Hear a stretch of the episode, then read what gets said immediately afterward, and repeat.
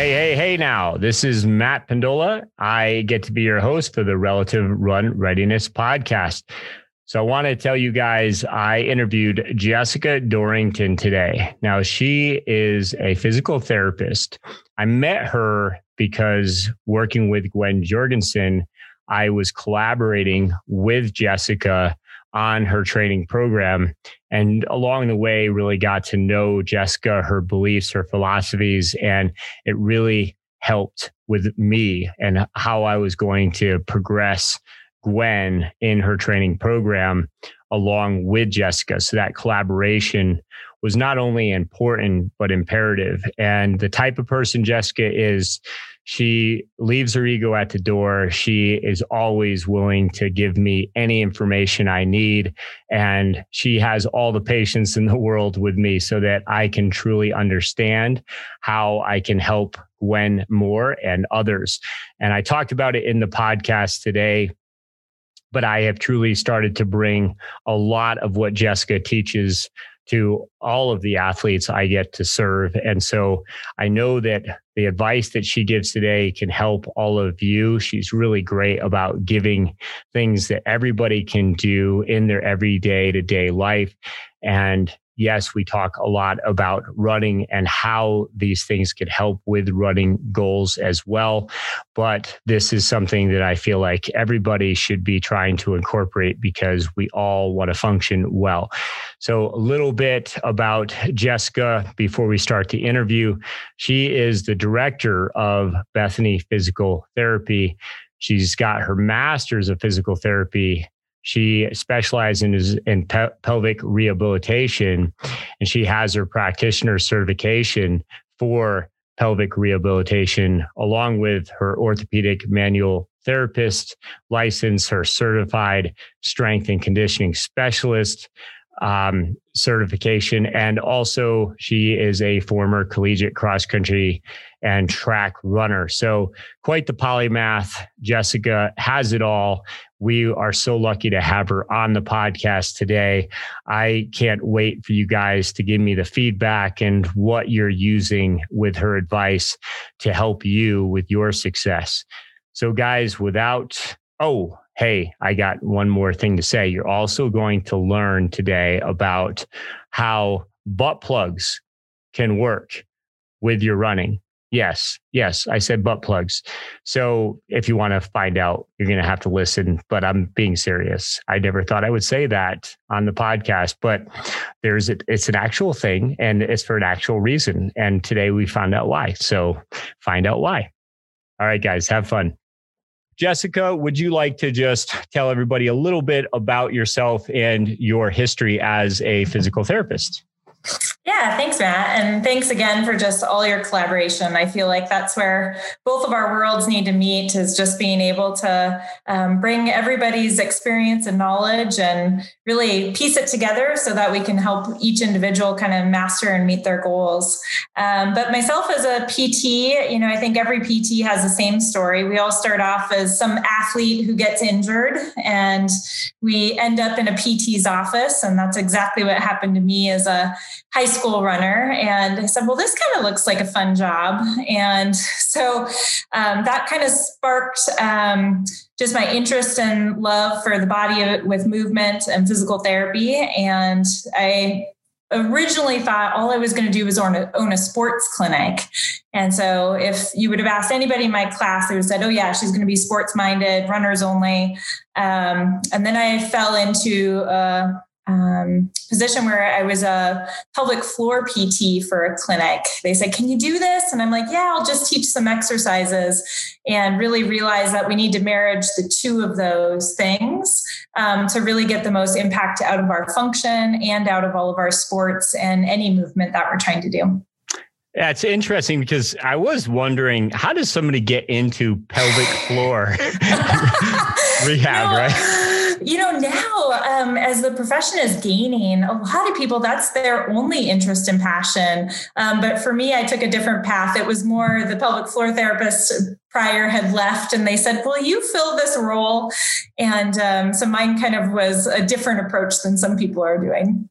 Yeah, and we'll, we'll talk a little bit more about what you do specifically for yeah. pelvic floor. All I know is that I remember you telling me that some people actually wear like a butt plug. So we have to talk about that because what, what we'll get there a little while later. You know, everybody's going to keep listening now that that you've thrown that out there. All I can think of now when I watch people racing, especially since you, uh, Jessica, guys, works with uh, several different elite athletes as well. She works with again anywhere from the mm-hmm. amateur, just I love mm-hmm. to get out there and run to to the elite, which is great because I think mm-hmm. that gives you a much better understanding of spectrum, right? But mm-hmm. all I could think of is um, know, which one of those runners has a butt plug right now? That's you know I'm so immature because that's that's where my mind goes to now. Um, but uh, but as far as I love it, right? So your passions, though, I want to talk about that. I love that. First of all, with your practice, I know that you are very uh, culture orientated and that you really mm-hmm. want this culture to serve people. And, and I took a note of that looking at just your bio and you, uh, you, you say, let's uh, work together to get, uh, get you back to what you love to do. And for the, the culture of your business, all about family orientated, uh, servant led practice, which that's so well said. And that's not accidental. Um, we're here to serve our athletes. And one thing that my little quick story working with the great coach Bobby McGee, who also works with Gwen.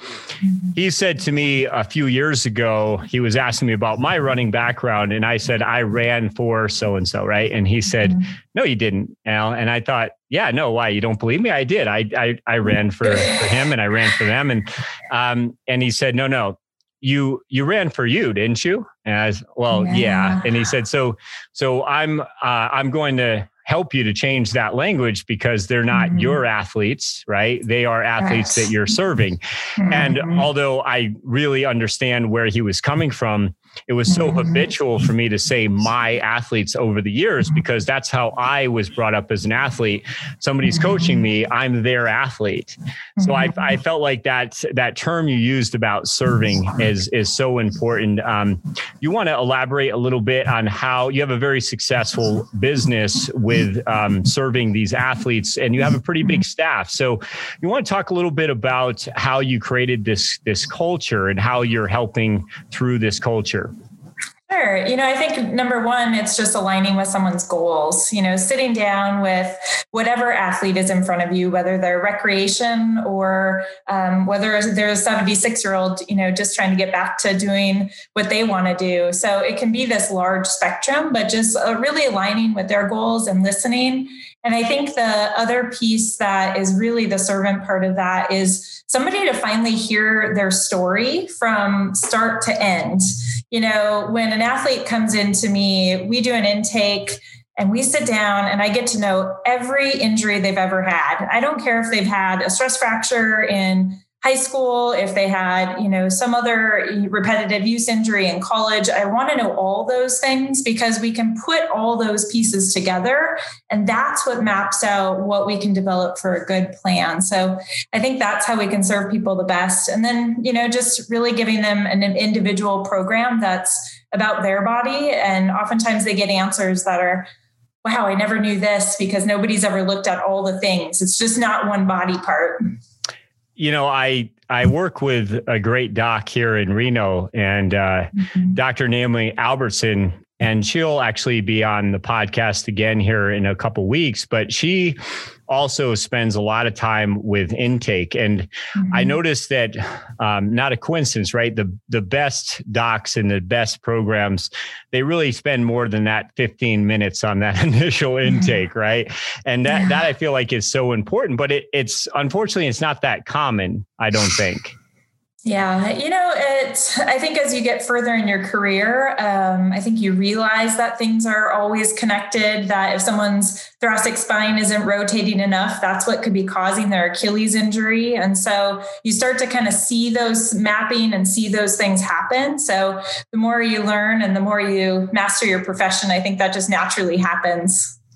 Well, being that we have a lot of runners, this is uh, mm-hmm. uh, the Relative Run Readiness podcast. Mm-hmm. I know people are very interested in, for example, you um, specialized in some interesting areas like how the foot affects the rest mm-hmm. of the body.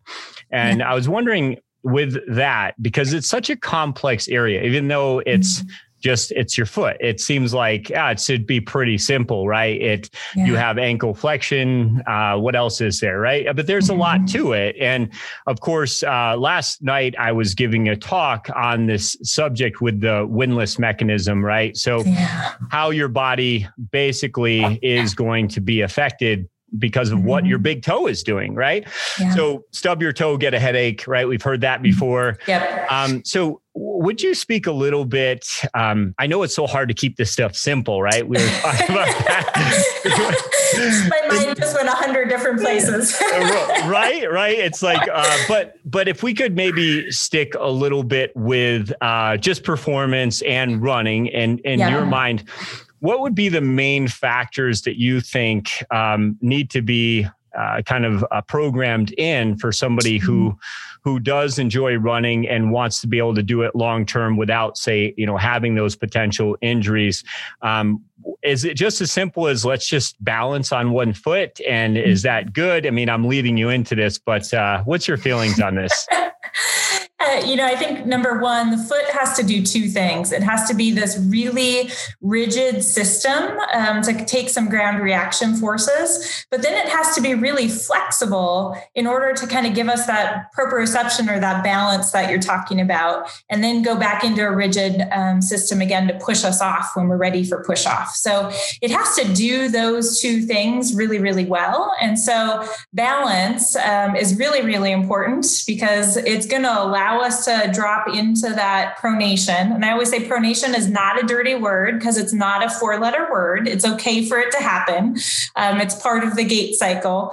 Um, but just, you know, working on that balance and working on that pronation can really help stre- strengthen the foot intrinsics, make that big toe work that you're talking about, and get our foot to really learn how to navigate the terrain that we're on. Yeah, and when you say intrinsics, mm-hmm. um, I think you're in in uh, in one aspect, we might be talking about like establishing uh, the short foot, right? Um, yeah. And but I don't. I feel like there's uh, a lot of misunderstanding about how we work on some of those factors as opposed to involving the entire leg, right? Um, and what I like to try to do is I say maybe have somebody stand on top of a couple of quarters, right? And then they will shift their body weight a little bit forward, shift a little bit back. I also will put a quarter on their heel. And then I will have them find neutral, use uh, some forced exhalation, get the lower ribs down, and find their sweet spot. And then that's how I start to teach stacking because I'd like to say that when we're stacked properly, it's hard to run wrong. Now we just have to learn to be able to um, to to hold that position as we're as we're running. So I I have some drills that I like to start with that are pretty basic like that. Um, would you maybe share some ideas that you have on um, on some of these short foot or uh, some of these foot positions that might help the listener a little bit? Yeah, you know, I think one of the biggest ones I do is really isolating flexor hallucis longus um, and making sure that it has good strength and it can actually bend your big toe all the way under. You'll see so many people have a weakness of their flexor hallucis longus, and that really stabilizes and kind of supports that middle arch. So, checking to make sure that you can bend that big toe all the way under. If you can't, doing some simple band strengthening literally around the first um, or the last digit of your toe can be really helpful. Just using a long therapy band, putting around the to- toe and trying to curl under, or just grabbing your big toe, holding it under and isometrically trying to see if you can keep that toe to stay there if you aren't um, strong enough to do the band. And then we usually move into more of a standing position, like you're talking about, finding the same corners of the feet um, that you address with the quarters. Um, I tend to put a therapy band underneath the first met head or right underneath the ball of the foot, and they have to hold up on it. That way, if they lose their foot, the band comes out, and it's a really good awareness of when you lose that foot. So you can do balance in that way Or then you can add running or hip specific motions on the other side to change your balance side to side, forward and back with like hip abduction, kind of bringing the leg out to the side, bringing the leg out to the back, where they're having to maintain that foot position while the other leg moves. Oh, that's fantastic. Yeah, with with the quarter drill, I should mention that when they're done, we actually have them pick their foot up, and if the quarters are stuck to the mm. bottom of their foot, it's a good indication, good. right? um, right. And also, great. I love what you just said with the band under the mm-hmm. foot. Uh, that's it's such a simple external cue that they can mm. use, but it's very mm-hmm. simple. If you lose the band, you didn't hold the, your position. So um, I do actually have some videos on that, guys. So what I'll do is I'll put links to those videos uh, to the podcast so you can see what Jessica and I are talking about here. I know it sometimes it's hard to imagine this stuff. That's uh, that's part of podcasting world, right? So links help with that. So definitely check those links out, guys. And uh, with Jessica, I also want to just mention that you were a collegiate runner as well. You mentioned mm-hmm. high school, but I know you ran mm-hmm. collegiate um, cross country and track. And uh, with that, I was interested in whether or not you thought that the amount of volume with the amount of intensity you were doing at the time was appropriate for your age and your readiness level. So I think that's something that is a constant conversation. And I know that you, of course, um, are always working with athletes that may have done too much too soon. What was your mm-hmm. experience there, Jess? Yeah, um, that's a great question. You know, when I look at the volume, I was an injured runner. So I came in um, injured out of high school, um, had some great moments, and then would just get injured again. And it really wasn't the volume load of the running. It's just that stress to your system comes in many forms. And I was going to PT school. So I was actually in grad school while I was still running. Um, and so I was trying to do grad school. I was working a few jobs and trying to do track, doing my daily doubles at times. And so sleep and nutrition were not there. And, you know, I think as you become a more experienced runner, you learn like, oh, maybe I need to back off a little bit on my training today because I had too much other external stressors to the system. And when you're in college, you know, you've got what the coach says to do lined up in the locker room and you're just trying to do that workout regardless of what um, or how much fuel is in the tank. So i think the the dosage would probably have been okay um, if it wouldn't have been for um, kind of the external stressors.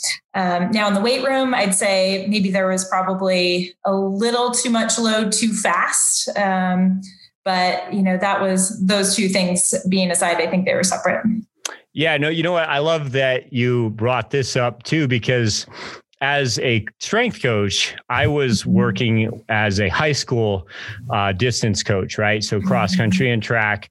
And I had one young lady who ran, you know, under a five minute mile, and she was very bright uh, athlete. Most cross country runners are really good students, mm-hmm. right? Statistically, we see that. I'm not just being biased. That is the statistics. we have more yes. people who become CEOs and own their own businesses like yourself uh, mm-hmm. that came from cross country in high school. Uh, so mm-hmm. I, I generally see that we have pretty good students, but she kind of, you know, breezed through high school. It wasn't, um, even though she was in more advanced classes, it wasn't very difficult for her. And she was able to handle the, the workload I was giving her. So her mm-hmm. recovery is pretty good. Um, so I, I made the initial mistake of having another athlete who showed similar promise on a similar mm-hmm. program. And mm-hmm although she initially got results, we uh, she ended up getting buried in the in the program, and so I uh, the next year I pulled way back, and we ended up doing far less running, but we did emphasize more mechanical loading in the gym. So we got quite strong, and she got to the point where she could do two and a half times her body weight on a deadlift. Now that's pretty that's pretty rare. Um, that's impressive, right? Um, so you know, very very good results with that. And she ran mm-hmm. the 800 meters and the mile; mm-hmm. those were kind of in the 400. You know, so mm-hmm. the 800 was kind of her specialty. She ran a very quick 400 and a very very respectable mile. But uh, the the point is that she did that on about 20 miles of running a week. That was that was it. And I just let go of the idea of volume. And as long as we were getting in good mass specific force work, we are I felt like we kind of connected a little bit more without needing as much um, accumulation. We just did very personal intensification and we just cut way back on the track work even. And that seemed to work out pretty well. Now she that athlete went on to become a med student. And in in that program again unfortunately what we saw was that her time slowed down quite a bit her freshman and sophomore years. Um, and and then you know she was starting to get adjusted to her schedule but also communication with her coaches. We're we're seeing that she is making her way back back to uh, you know, the her her goals for her time, which eventually she wants to, I think, be at least say 206 for the 800. So, you know, those are goals that I think are very um, transferable and for most mm-hmm. people listening because uh, you might not be a collegiate high school student but of course you've got a full-time job and we were just mm-hmm. talking about this before the podcast you and i um, were talking about the amount of time now spending with our kids because of covid this really mm-hmm. makes it tough on our schedule so recovery is always an issue i feel like mm-hmm. and it's about training i think smarter not necessarily harder but still mm-hmm. being very consistent consistent. I believe in doing something every day for at least 20 minutes. Uh, so I was going to ask you about that because you know, with with me, I'm pretty big about doing protocol every day for eight to 12 minutes, and if that's all you're doing, then at least we are, um, you know, creating a better set point for your body every day, every 24 hour cycle. We have something we're doing. Um, mm-hmm. what what's your philosophy on uh, consistency or on getting in your programming? Do you like people to do things at least, let's say, three, four times a week, or do you try to strive for six times a week? Um, what's your ideas on that, Jessica?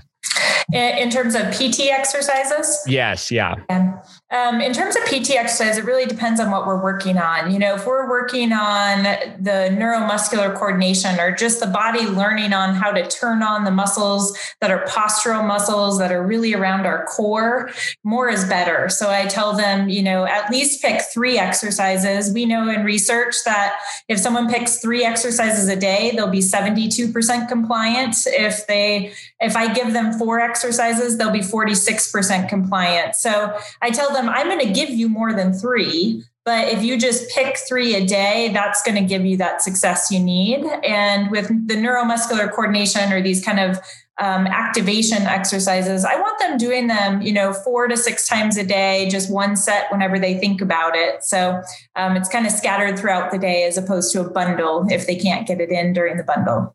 Yeah, no, I love that. It's so hard to, especially because you have so much knowledge in these areas to, it's like picking your favorite children though, right? So I will always try to say same thing. I'll give three to five exercises, but in other words, mm-hmm. I feel like if you can fit it in in 12 minutes or less, then you're probably going to do it. Yeah. But when it comes to that, uh, sometimes I'm thinking, okay, like I can't eliminate this one. This one is going to work on thoracic extension. So that's got to be in there because we really need that. And that helps to unlock the chain. But then uh, what am I going to take out if we, if we're taking something out when, and it's so hard hard to pick the movements, I think. So I like what you just said is you might give them five movements and then mm-hmm. you let the uh, the person pick because they're probably going to pick the things that they feel like are helping them the most, right? Yeah, that, that is so true. And and the other thing is, you know, just like we collaborated with Gwen and we said, okay, well, we need this done and we need this done. And we said, well, this exercise does both those things. Like this is great. It's solving two birds with one stone. So I tend to yeah. also those exercises they have have, even if they only pick three, they might be um, integrating a few different things. You know, it might be working on a hip flexor stretch with their thoracic rotation, like we did with Gwen,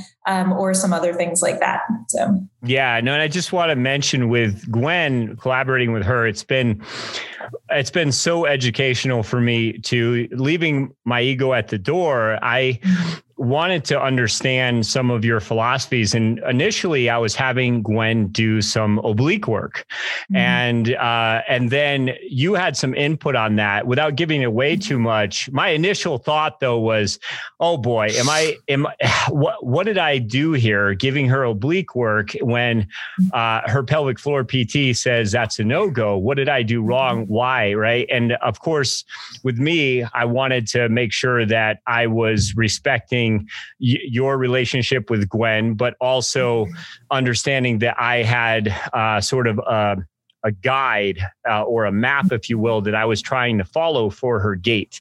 And so, of course, obliques are heavily involved with somebody's mm-hmm. gait. And of course, I have uh, Bobby McGee in my other ear saying, hey, she needs to work on her on her uh, obliques, right? So not he's not saying that specifically, but he's saying she needs to work on this in her gait, which to me would say obliques, right? So, and I learned so much from you. But will you talk a little bit about, and this gets into the pelvic floor work now a little bit, but will you talk about why, in her case, um, that not needed, not it's not that it doesn't need to be done. It's just that we have to do it in maybe a different way, right?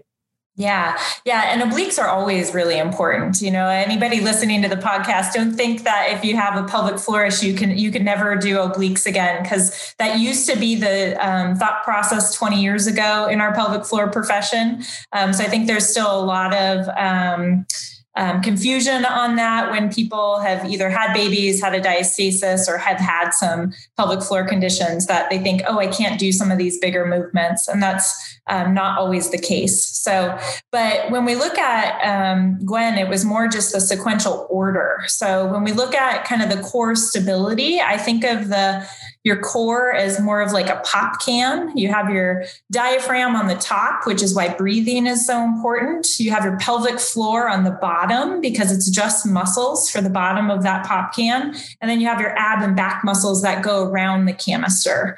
And the pelvic floor and transverse abdominis, which is this muscle that looks like a um, almost like a back brace built out of muscle wraps around the system on the sides and pelvic floor and transverse abdominis they actually anticipate movement. So as soon as your brain says i'm going to do that one exercise that matt wants me to do to get my obliques stronger they're supposed to turn on before the movement happens. And so if that isn't the case then we have to kind of get pelvic floor and transverse working first and then we add on the obliques so that's why we need to do them in a different sequential order. Okay, so I I have a a couple questions on this, but a, a common thing, my first question would be that I get asked, and, and I know the answer, but I still want to hear your answer on this is mm-hmm. Doing oblique work, people get afraid that their sides are going to get too wide, right? Especially, I think, female athletes um, or people who are afraid that they're going to look like they are getting wider aesthetically. They don't like that mm-hmm. look. Um, now, is there any truth to that? If you train your obliques, will you get that thicker look? No, um, more than more often not than not, those obliques actually pull the ribs down in the front, um, depending on which oblique system we're working. Um, but bigger than that is just the injury implications if you don't train your obliques. You know, as runners, I think the glutes get too much credit um, in our profession because we've done a ton of glute um, exercises. Not that they aren't important, but glutes get and deep hip rotators get so much credit. But the obliques and the core stability are also what are helping maintain our hip staying level and not dropping too much when we're running from and being on a single leg stance. So if we want to prevent injury and prevent that hip from kind of moving out to the side, knee injuries, kind of going down the force vectors, um, those obliques are really, really functionally important. No, that's that's that's great. And so everybody listening, you heard that from the doctor, yeah. right? You don't have to worry. It's uh it's amazing to me the uh, misinformation that's that's out mm-hmm. there. I think where that comes from though is you see a lot of people with very wide or thicker sides that are very mm-hmm. fit, but what we're looking at there is people that I think tend to uh, prefer to do more powerlifting type of mm-hmm. sports where the the nature of the lifts in the sport itself is going to encourage encourage um, that type of muscle growth. So they're mm-hmm. they're doing they're they're creating a stimulus where mm-hmm. their body is trying to create a bigger brace for this really really heavy heavy heavy loads and things like this. So that's where I think you might see somebody who is phenomenally fit and a specialist in something like that. But that that that was very purposeful to get to that point, right? And um, so that's where I think that we have to just realize, like you said, if actually, if anything, I think it helps to give us more of that taper, more of that uh, that type of a look. And uh, the other thing I was going to bring up is now we talk about the glutes. I love that you brought up that it's not all about the glutes. And in fact, uh, last night when I was giving this this talk for on the uh, the Run Shoe Company um, a lot of the conversation revolves around well runners have to work on their glutes mm-hmm. and i said well okay yes, we we all should work on our glutes, right? Our glutes are our roots, or however you want to think of that. I like to I like to rhyme things, but I, and I do believe that we are, um, in large part, we are getting a lot of power. That's our anti gravity muscle, right? So we're getting a lot of mm-hmm. power, but it, it, matters where your foot's landing in the first place. So a lot of people so that don't, true. right? I, and that's so that's what true. I say.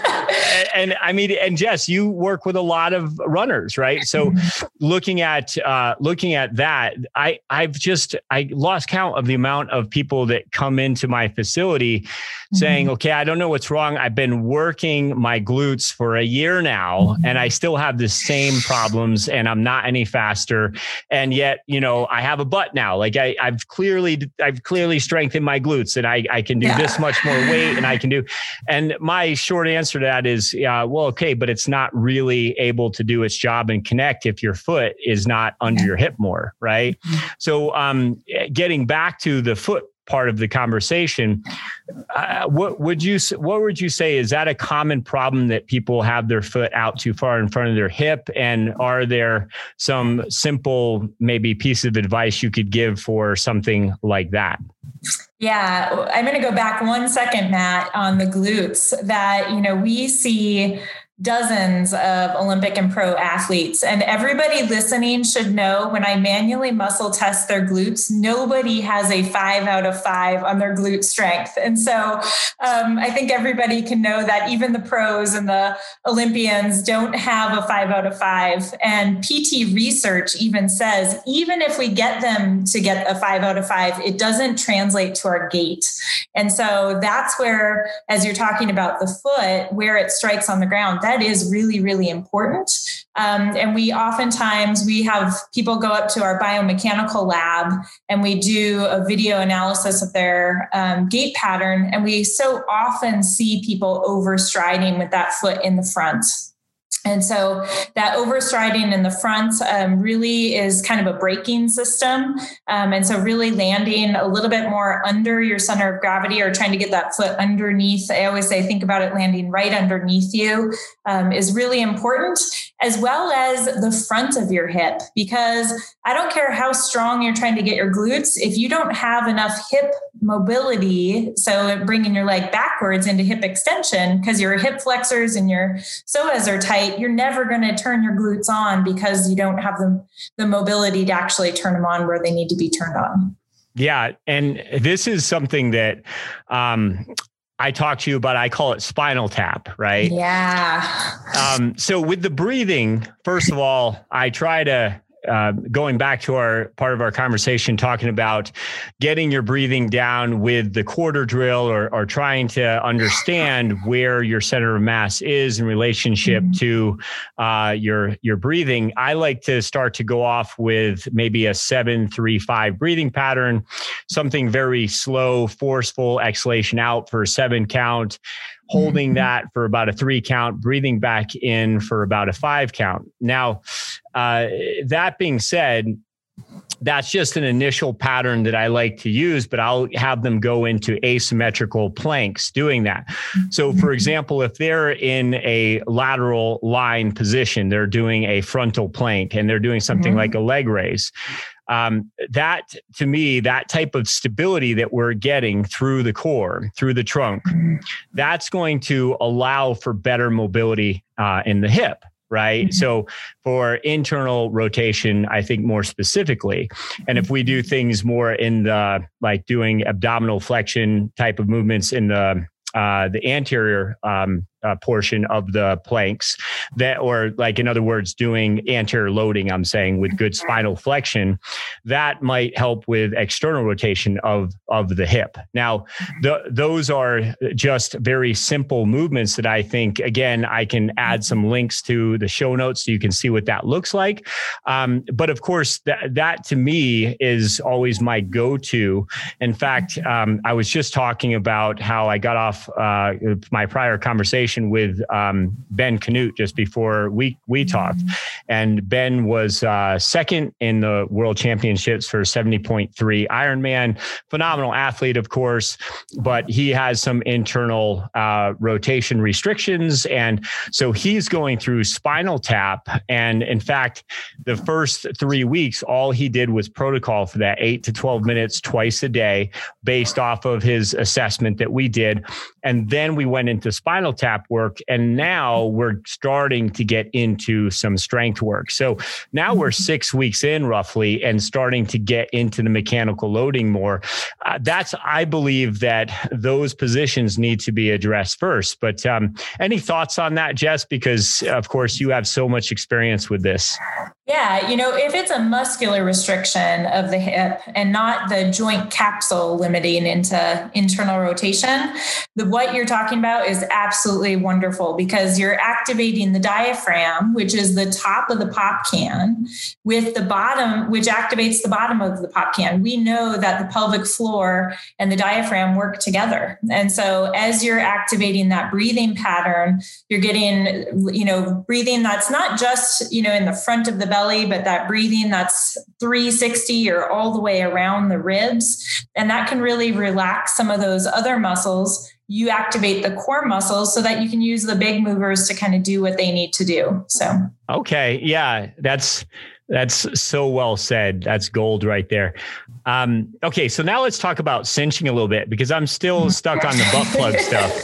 Um, is that is we that why? Sometime, right? Yeah, we got to get there. Uh, my wife was laughing so hard when I told her Jessica suggested I might try a butt plug uh, for my running, but. Um, I, I, imagine if I if I use that, I'd want to singe in, um, and I would certainly anticipate.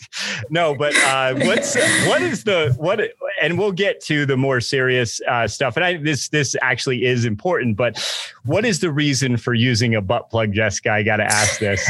Yeah, you know that's for our patients who have some fecal leakage. Um, so if they're having small amounts of leakage, um, there is an apparatus that they can um, just insert. It's very very small and minor, but it just helps so that they can be more confident when they're out there and they are doing things like lifting, which causes more force into this pop can, running. Um, if they want to go golf and they're hitting that um, you know, there's a lot of force when we hit the golf club to the ball. So it just gives them some confidence to know that they're not going to get leakage when they're doing the things they love to do. Oh, okay. I got you. Okay. That makes sense. that makes sense.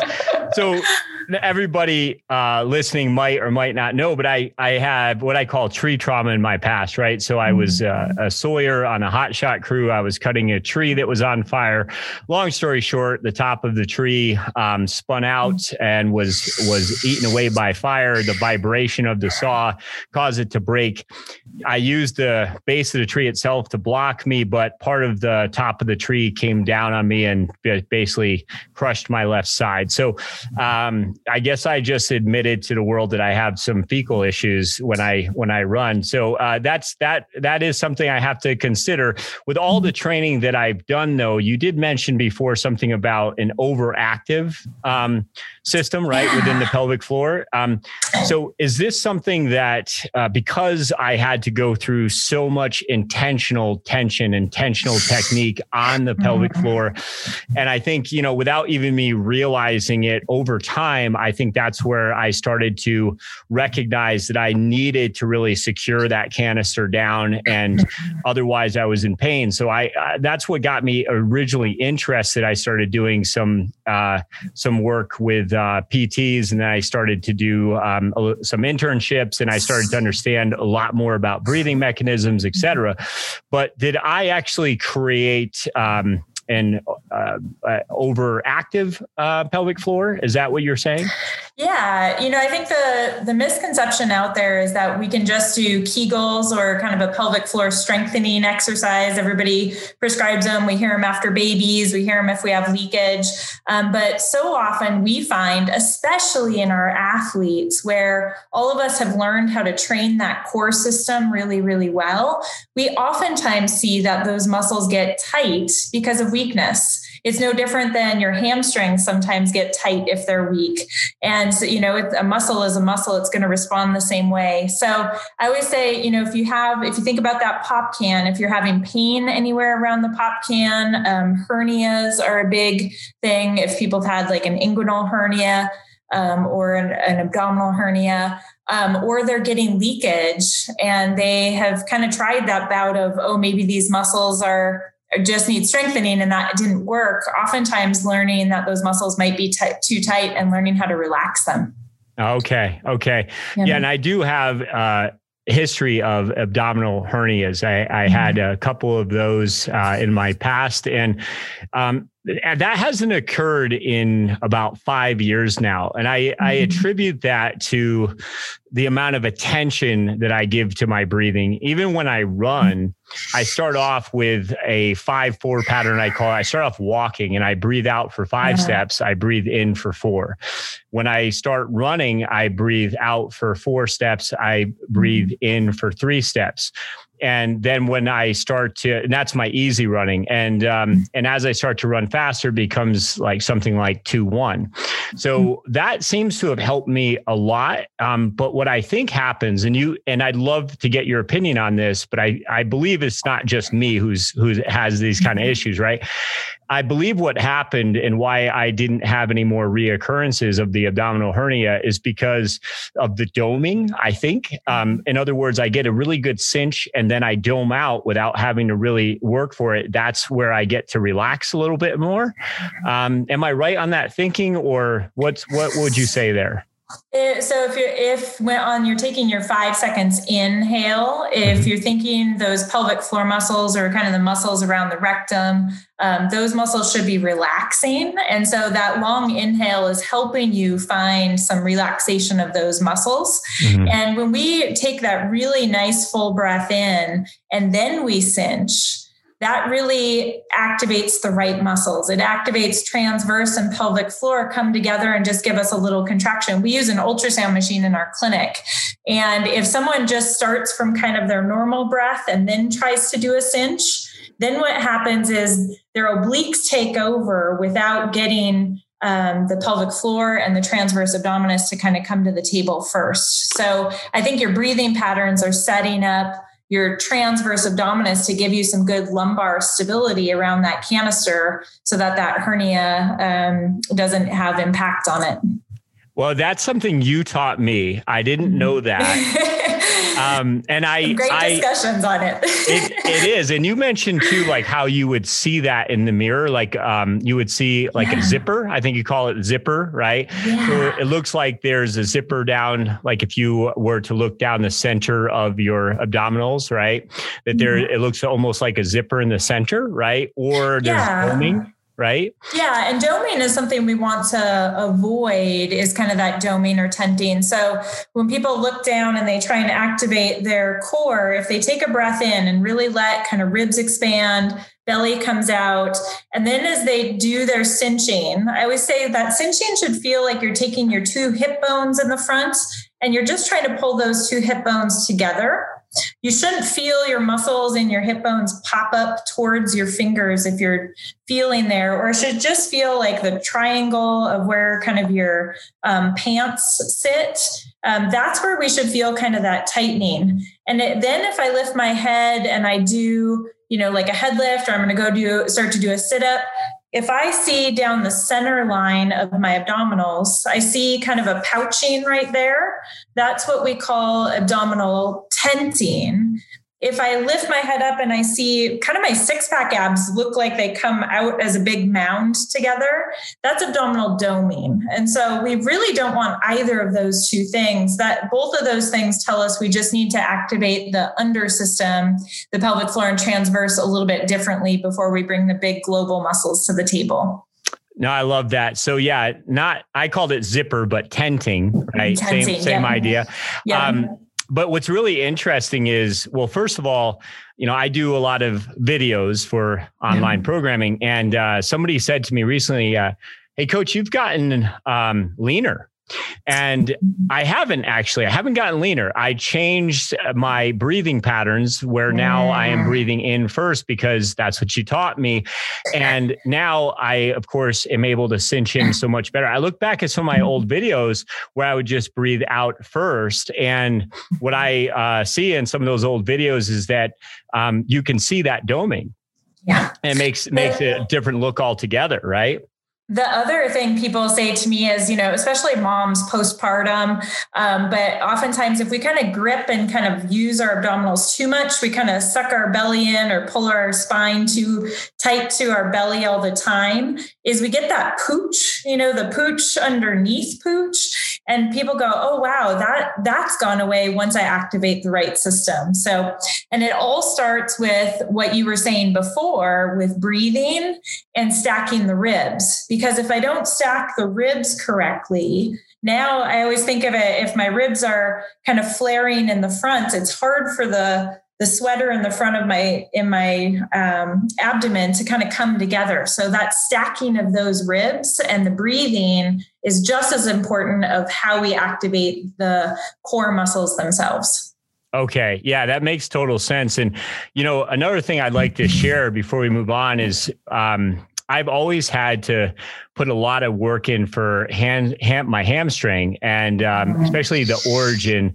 I have some tendinopathy, uh, you know, there, and it's been, I mean, chronic since I was, oh, I'd say 21 or so, and that's when I was mm-hmm. doing the heavy mileage and over 100 miles a week, and um, eventually that's kind of what took me out of of competing. Now the tree trauma didn't help.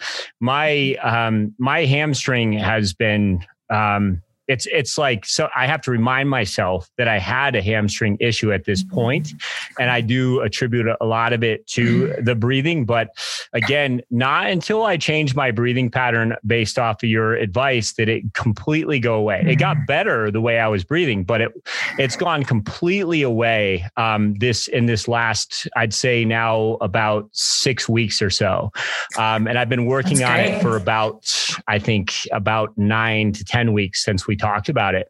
Um, and also, I was working with a bunch of uh, junior elites. Um, I say a bunch; there were eight eight junior elites, and of course. Um, this is a very small camp because of COVID. We have to have the mm-hmm. the distancing, and so. Uh, but I like that too because we can really specialize with these juniors. Mm-hmm. Uh, what I uh, did based off of what you taught me is I looked for that doming, right, or mm-hmm. that tenting, mm-hmm. and what I found is breathing out first. We had two out of the eight athletes that that had that.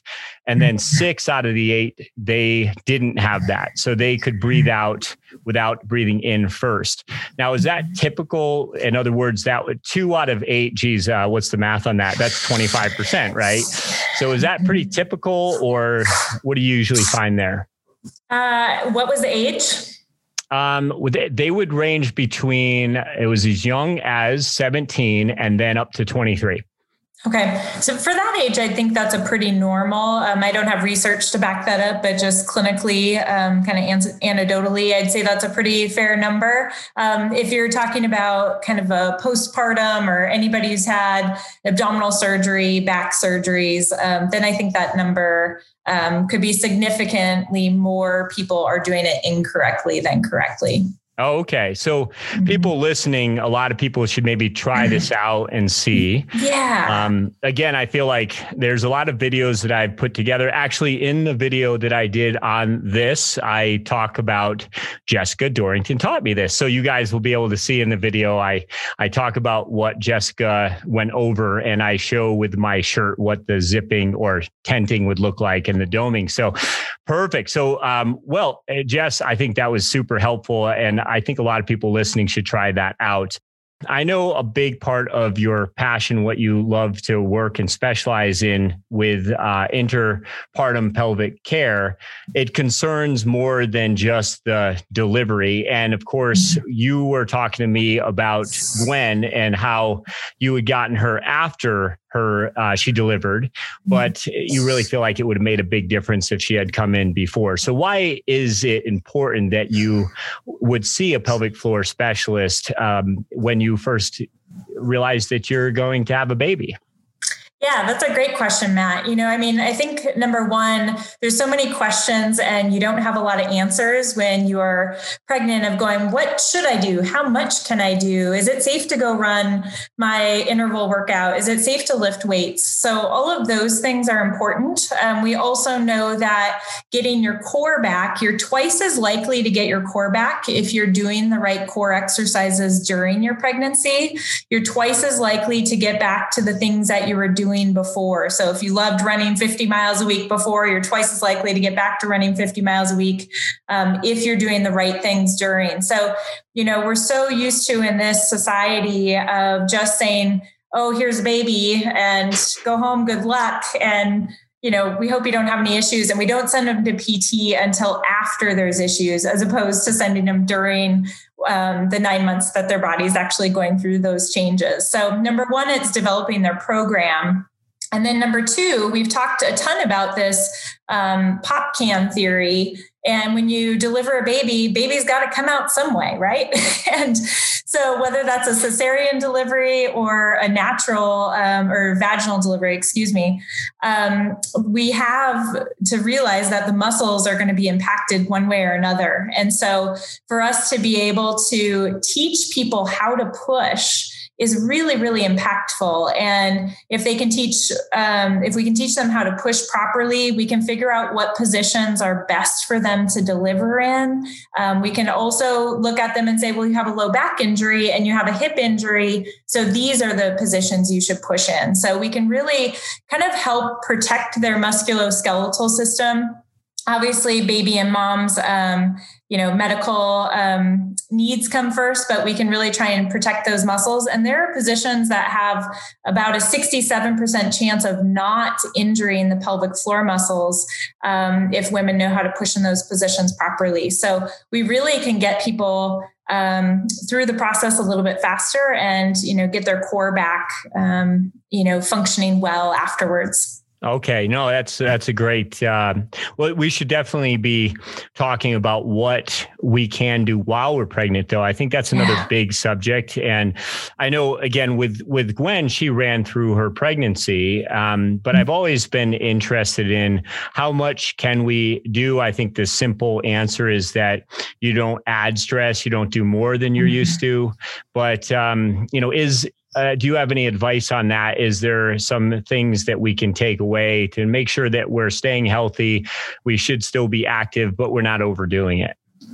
Yeah, you know, as long as someone doesn't have any precautions and they work with their OB to make sure that they're cleared for activity, um, we really actually, you know, back, um, I'd say when I even had my first child, who's 10 now, they told me I couldn't get my heart rate over 140 beats per minute. Um, that was the kind of standard of the American College of Obstetrics. And now we know that if you look at the Borg scale, so the rate of exertion scale, we can get into a 14 to a 16. Um, I always tell people if you're listening, you know, if you can talk at least four words comfortably, you're probably in the right zone. So if you can set, you know, talk four words and then maybe have to take a little bit of a breath before you're going to talk to your running partner, um, that's probably the right place to be.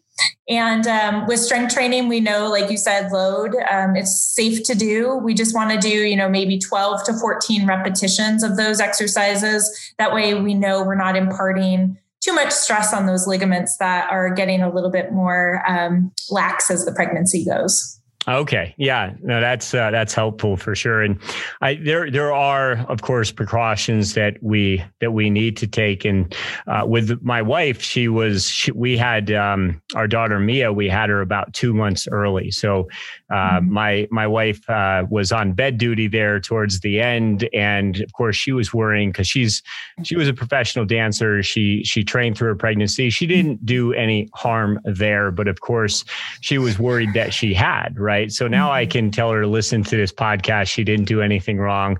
And I think we um, we do we guilt ourselves into some of these yeah. things, thinking that it's our fault if something goes wrong. Sometimes it's just part of what's going to happen, right? Yeah. Um, yeah. Beautiful. Yeah. And Jessica, I, I know that you were talking a little bit more about addressing the entire body before, and I love the analogy of the can.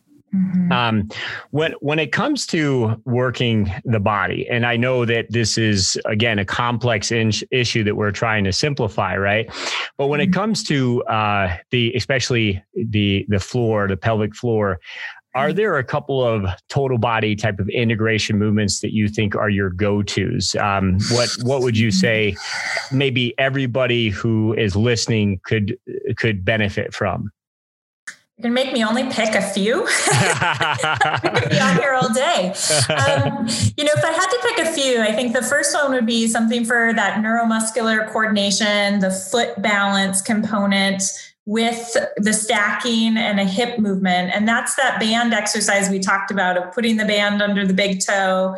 They stand with their knee on the single leg that they're standing on, um, is slightly bent, so it mimics mid stance and then they bring their other leg out and back fairly fast, almost at the cadence of what they would do for a running cadence. And it just makes the body have to work on balance in the same manner that we would with our cadence with running. So that one kind of hits the foot, it hits strengthening of the you know hip rotators and hip abductors as well as get a, gets us that neuromuscular coordination. And we can put some links in for these as well if you want yeah. Uh, for exercises. My second one is i absolutely love a side plank but the side plank where you're on the elbow, you get your shoulders stacked up really nice and tall, and you're really thinking about bringing kind of your rib and your hip together. So they're lifting up off the ground.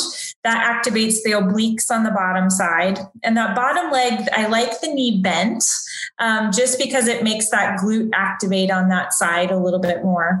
Okay. And then you can go from there and, you know, do the hip abduction, um, whether you do banded or weighted. Um, but that way you're getting kind of your glute, you're getting your obliques, and you're getting your glute on the other side at the same time. So that's probably my second um, favorite exercise. And hmm. then for third exercise, I just am in love with the primal plank series. And, you know, that's going on hands and knees, and our hips are at 90 degrees. So it's not a plank where your legs are out straight, but your knees are coming down.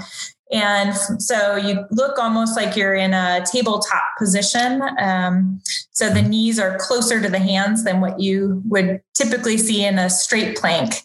And from there, you can do clamshells, you can do hip abduction, bringing the leg out to the side. You can do hip extension. You can do knee drops. So one knee is dropping down. So you're working some transverse plane. Um, so that one also is probably one of my go tos. Yeah, beautiful. Yeah, no, those that's good descriptions. I like that. And of course, you know, again, we can have some links so you guys can check out these movements, but that's mm-hmm. beautiful. And so Jess, I'd like to kind of finish off talking just a little bit more about what it is you feel that we need in our daily programming or what we need in our lives to help to support our goals long term.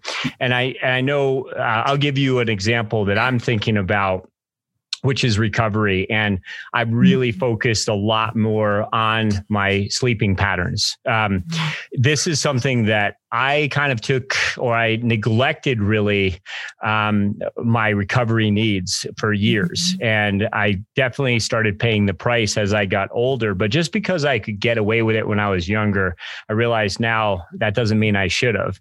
Um, I feel uh, so much better once I have really established healthy um, sleeping patterns, really. And when I say healthy, I mean timing out my day all, all the way from finishing my last cup of coffee by noon, which I know some people probably think that's late, but for me, that's good because it used to be all day. Um, and then I wonder why I couldn't fall asleep. And, and then of course, um, just other things like not having the screen um, in front of me, especially not work related, just reading a book in the last half an hour before I, and an actual book, like i am not talking about a Kindle, but I just actually read a book with, um, you know, with um, something that allows me to relax a little bit, maybe uh, something that's a little bit lighter or softer to to to read, not something that's uh, you know that I'm thinking about for work or something that's going to uh, spark up my thoughts for the next day as much, so I can really start to unwind. And so my sleeping patterns have improved quite a bit, and I do feel like that's been a big pivotal point in my recovery. Um, is there any advice that you have for people though when it comes to aspects of your just overall health and um, and conditioning, their process, what you might advise there? Um, number one, I'll say sleep. I totally agree with. I just think we are not getting enough sleep, and sleep is the number one thing. I think that tops the list for most people and for most of my patients. That um, you know, whether it's their healing or whether it's their recovery or whether it's even their emotional health, that sleep is really, really important. Um, as a PT, I'm going to say the other thing is movement. You know, we are all sitting so long now for a Zoom call that might be, you know, over an hour long, four hours, six hours in front of the computer, and oftentimes not getting up. And so, if we think we're going to go use our bodies in these really beautiful ways with running, um, but we've sat in a chair for eight hours, um, you can only imagine the movement patterns that have been created and the muscle tensions that have happened. So, just getting up out of your chair every 30 minutes and doing a quick little stretch or just standing and kind of stretching the front of your hips out um, can really be effective. Sometimes, if I can't stand, if I'm in a meeting, I'll even drop my leg to the side of my chair so that I can still get a hip flexor stretch, even though I'm sitting and if I have to maintain a certain position. Um, so that's probably number two. And the other thing is, you know, I think as as runners, um, do what do what you love to do. You know, as runners, I think we're only programmed to run, um, or our brain thinks we just always have to do it. And my running partner broke up with me last a couple weeks ago. We've been running together for like eight or nine years, and um, she said, "I don't love it anymore." And she said, I'm still going to run with you every Thursday, but I'm going to take a break and I'm going to do some spin classes and I'm going to do some strengthening. I'm going to do some HIIT workouts. You know, I just, I need something to spice it up. And and I I thought it was valiant. I thought it was beautiful. I said, you know what? That's great. Like if if you're not motivated to get out the door, you know, maybe try and mix in some other things so that you do get motivated. So because um, movement is medicine, and it really doesn't matter what type of movement. Uh, you know, it doesn't always have to be running, and I think that's where us runners tend to live. Oh, that's that's fantastic. That's a really good point. I think that we have to have some variety and uh, mm-hmm. add some spice to things once in a while. I, I love that um, you said valiant because I think it does. It takes um, it takes a bit of guts to make changes sometimes, mm-hmm. but it can be mm-hmm. for the better, right? And yeah. I just think that when it comes to all of these things, it's about sticking with the basics a little bit more and looking mm-hmm. at all of these supplements that are out there. For example, and I I've again talked to a lot of people who are wanting to know what supplements they should take or how much protein a mm-hmm. day they need and all this these things they're fo- so focused on that and yet they're not getting eight hours of sleep. Mm-hmm. and uh, they're not doing micro sets right? Like you're talking about micro mm-hmm. sets throughout the day and they're not mm-hmm. offering enough variety. So you know again these are these these are basic things that i think we can all focus on a little bit more. Do we really need that uh, supplement or that um, that magic bullet, right? We, mm-hmm. I think we think that that stuff is more important than it really is. I think that stuff, just like its name suggests, is supplemental at best. And uh, I've been personally just trying much harder to stay away from any supplements. I'm trying to just keep it all just um, responsive to my own gut, if you will, right? So trusting your gut and following your instincts and then realizing that you can make better choices. That oftentimes I think leads to the results that you actually want, right? And water, you know, that's my big one is I can't believe how much better I drink. I'm not a great water drinker.